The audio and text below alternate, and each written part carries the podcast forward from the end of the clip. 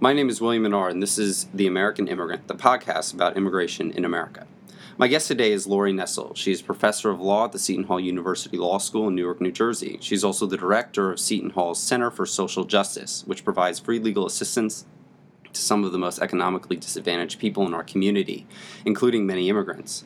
Ms. Nessel was, uh, has a Bachelor of Arts from UC Santa Cruz and a law degree from the City University of New York.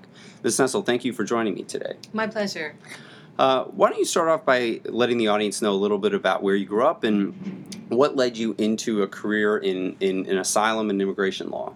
Sure. Um, so I grew up in New York City um, and um, went to public school, um, um, you know, from elementary through high school.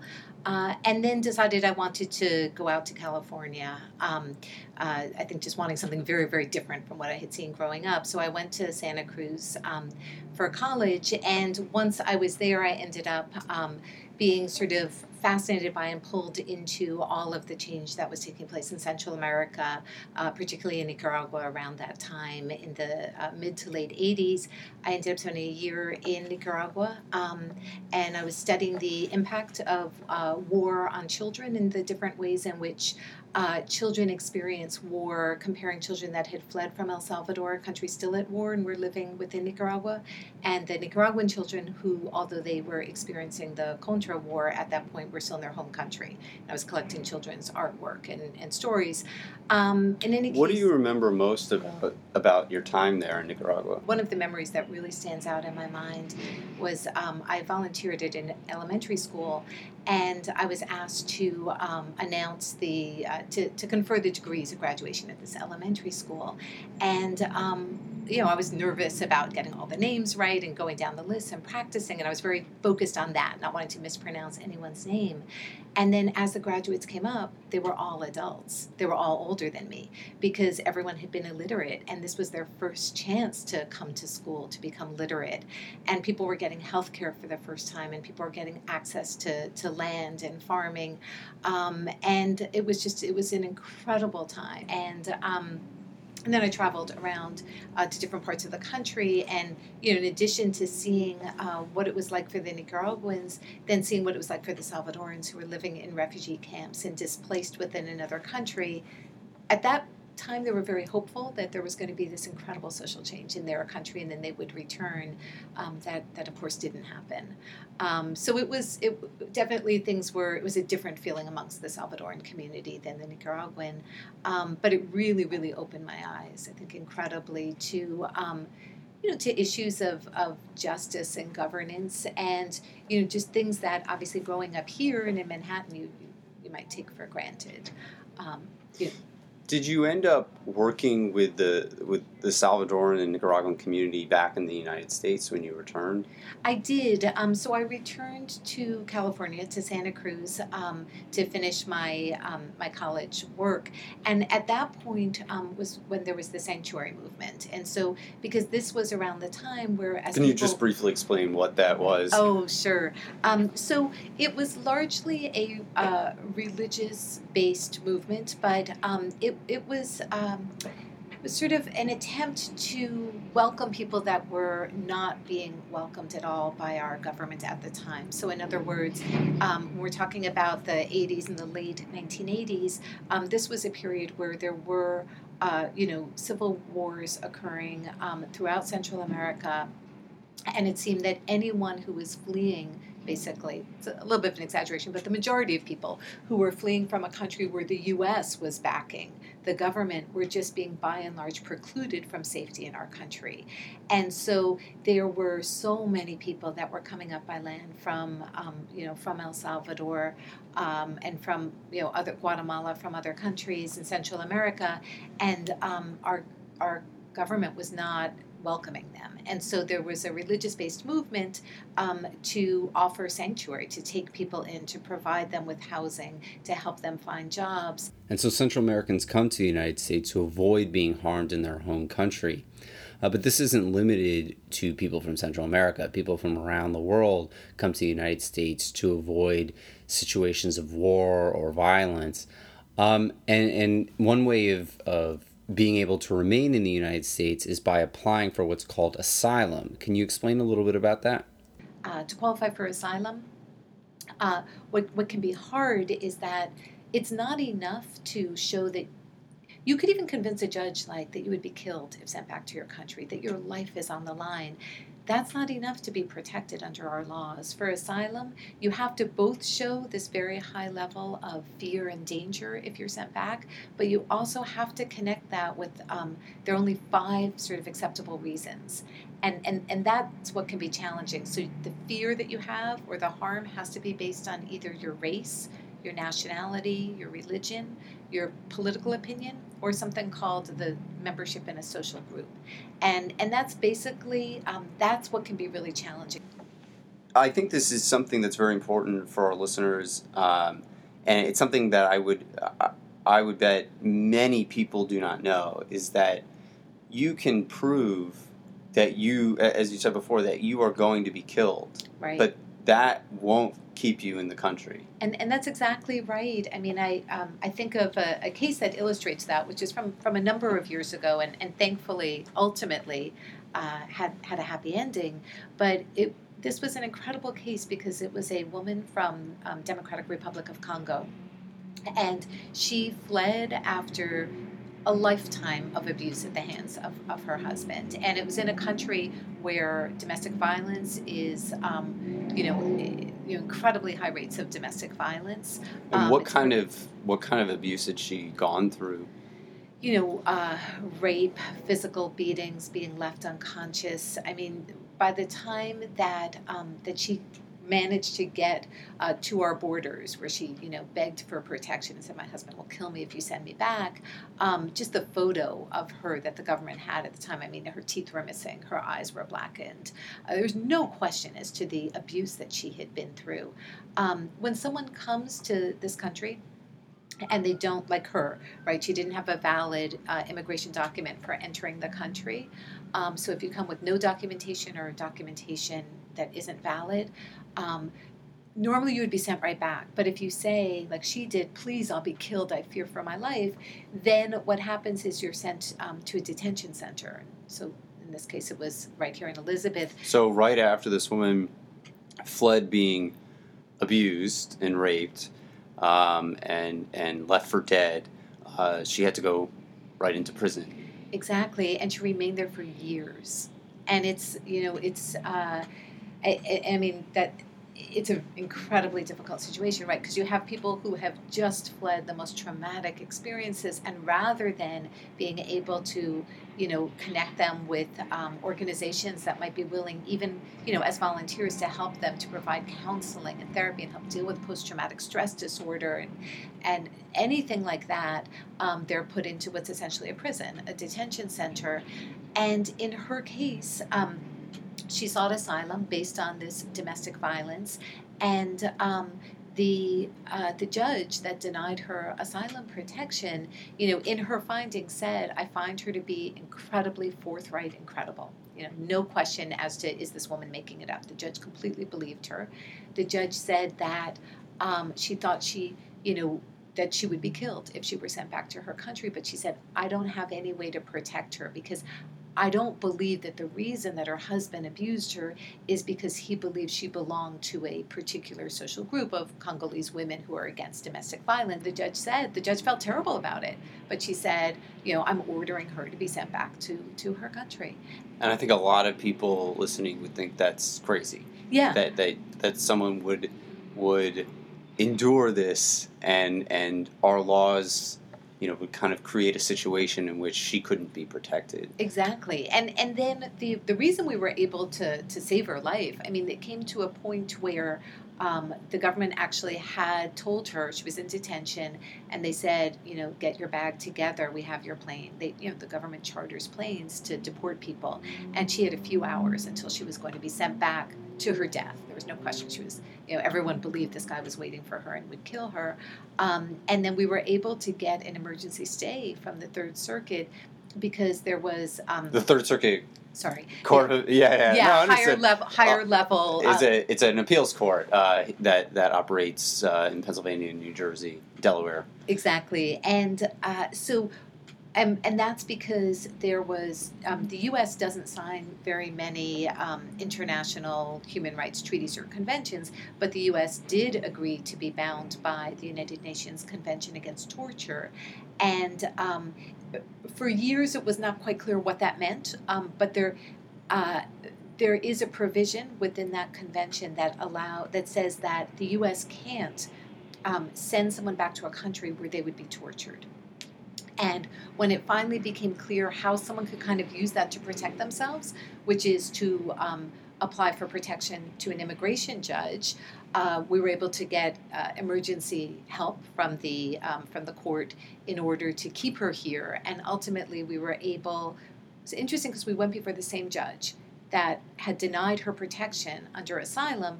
This judge was thrilled, really, to grant her relief under the Convention Against Torture, um, and and so that's in part because um, the torture convention doesn't require that you connect the torture that you would face to one of those particular grounds. Could be for any reason. So it gave this judge a way to save this woman's life, um, and that was wonderful. And it allowed this woman to be released from what's essentially a prison, a detention facility where she had been for two and a half years. At the same time, um, because of the way the U.S. has um, uh, taken this international convention and put it into our own domestic law, um, there's no ability, uh, it doesn't allow for family reunification. So if this woman had been granted asylum, she could have immediately applied to bring her children. She had five children in hiding. She could have brought them here.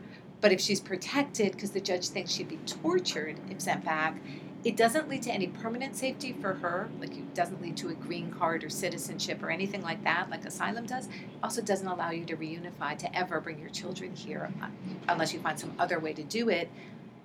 That put our client in an impossible situation because her choice was to go forward to the upper level court again and uh, keep trying to get that asylum protection, but in doing that, she might lose that torture convention protection, which is what saved her life. So she sort of had to choose between uh, her safety and and the chance to see her children again. Um, she ultimately decided to to proceed on to save her children, um, and thankfully the case finally settled, and we were able to get her asylum so she could reunify with with her children. So she was able to bring her her kids over. Uh, yes. Um, I want to move a little bit into another area that that you um, work uh, a lot uh, with, which is called something called medical repatriation. Very, I'm guessing, very few people uh, know about right. this. So, can you just explain a little bit about what it is? Sure. So, um, right. Term medical repatriation, or we sometimes refer to it as medical deportation. Um, basically, when we use those terms, what we're talking about is a situation where uh, an immigrant finds themselves um, very, very ill and in a hospital and um, is facing the hospital trying to, to remove them basically to their home country without their consent or against their will. Um, ba- basically, what happens is that under our laws, um, hospitals, almost all hospitals, are required to accept anyone in an emergency situation for treatment. Doesn't matter if the person doesn't have health insurance, if they're here and are undocumented. Um, virtually all hospitals, hospitals that receive any like federal Medicaid funding, have to take people for emergency situations. Um, what happens then is that um, once the person, once it's no longer considered to be an emergency, person might actually still be in critical condition, but this is like a question of the terminology. If it's no longer considered to be an emergency, then what happens is um, the hospital doesn't know what to do with this. And so what's happening is sometimes hospitals are uh, looking looking for a solution, and then private companies have propped up an increasing number of these private repatriation companies that say to hospitals, look, just you pay us and we'll take this person off your hands. We have our own jets and we'll send them back to their country. And they put pressure on the consulates to get the papers in order. And um, for example, there was a case um, out of um, Iowa I believe, where there were two workers, um, uh, you know, terribly injured. Again, you know, brain injuries. They were comatose, and um, been in the U.S. for for many many years. They were in the hospital, comatose, and then next thing they knew, they were back in um, I believe that case was back to Mexico. Um, and so there was an issue well, how could they have consented? They were comatose. How can you, literally, there are cases where people in comas are put onto planes and just if they wake up at all, it's in some other country. Um, and, and, of course, these are private planes, so they're kind of avoiding any exactly, detection or right, anything. right. And in that case, there was an issue as to you know there's a lot of pressure being put on the family members. Uh, maybe the hospital says, "Oh, the family member consented." The family member says, "No, we, we definitely didn't consent to this." But so one of the things that's very very important is to uh, to just a simple letter, but that says, "I do not consent to to a repatriation in this case," and that that be given to all the, the necessary people at the hospital. Um, and then, uh, depending on how the person wants to handle it, I mean, some of the things that have been successful, we found we find some of the consulates are, are really helpful. If again, if it's communicated really clear that this um, that this isn't what the person wants, that there aren't adequate facilities. I mean, there should be investigation made to see what kind of treatment this person is going to get. Um, and so, uh, communicating with the consulate also the media, either having getting media involved and some attention put on the hospital that's thinking of doing this. Um, we've spoken to activists that have said that when there's a case like this, they've stationed just people with their iPhones um, by the side doors, garbage exits to the hospital, and they've had cases where someone's been wheeled out. And then they see everyone there with their phones, and they wheel them back in. Um, so this sounds um, kind of scary for many many people who are here, especially those without any documentation, um, should this deter them from going to the hospital? De- definitely not. And and that's um, you know I'm so glad you asked that because definite that, that definitely shouldn't be the message. I mean, people. Um, everyone has a right to, to medical care, to certainly in an emergency situation, everyone, no one should think twice. People should go to hospitals and get the treatment that they're entitled to. Um, if there's any issue, I think that what's important is for people to just think about things in advance, not so that they stay home and don't go to the hospital, but maybe that they, you know, have some thought as to uh, if if there's being pressure put on on them to send a loved one back to the home country for them to know uh, they don't have to do that, right? And there is an issue of consent and. Um, to think about who could they contact, who were like people in their area.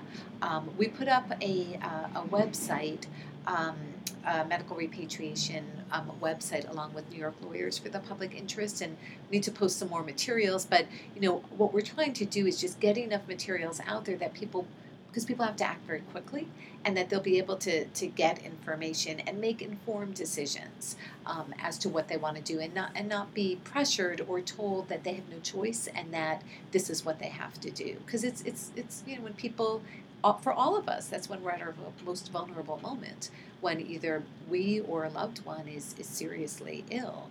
Um, and so we want to make sure that people don't just feel pressured and think this is what they have to do um, I, I, know we're running kind of short on time here, so just uh, we do um, we do have a presidential election coming up.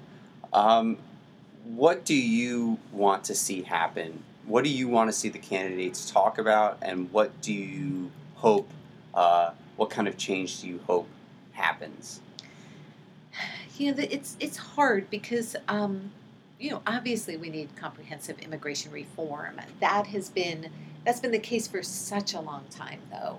Um, and, you know, I am sure, like you know, many many others, like had a lot of hope with the Obama administration that we were going to see comprehensive immigration reform, a more humane and just system, um, and you know, it, it's it's been a, a, mixed bag. I mean, certainly, you know, there was the DACA program and the attempted um, uh, second program um, like that that to make it a little broader and include parents, but um, uh, but there have also been record high numbers of deportations. And so, um, you know, certainly what I, I would hope for is, um, you know, that we don't see, I guess what I'm, what I'm, I'm absolutely like beyond terrified of, you know, of the possibility of, um, you know, the elections going a certain way where, you know, where we're looking at just uh, vilifying immigrants, fear mongering, uh, that would be the worst possible thing on, on all levels.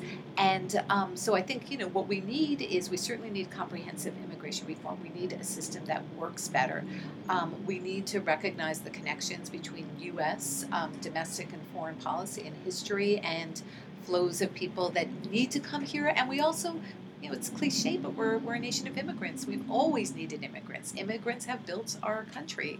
Um, and um, to, to keep uh, being competitive, we need immigrants. So um, just to really focus on both laws that will work for immigrants um, and for us on all levels, and then also, though, just a change in how immigrants are viewed and a move away from the kind of you know uh, hate mongering and fear and just quickly associating immigrants with anything that we are afraid of. There's a um, a quote uh, that that I love that I often use in my class, which is that immigration law is like a window into our national psyche.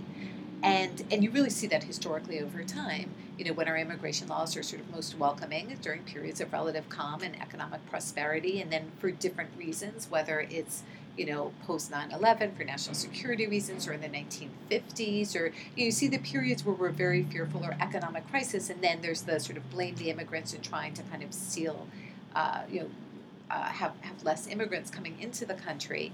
Um, and so, you know, I guess I hope that our, I think our national psyche is in a scary place right now. So, so I hope that our national psyche moves to a more positive place, and along with that, our immigration laws.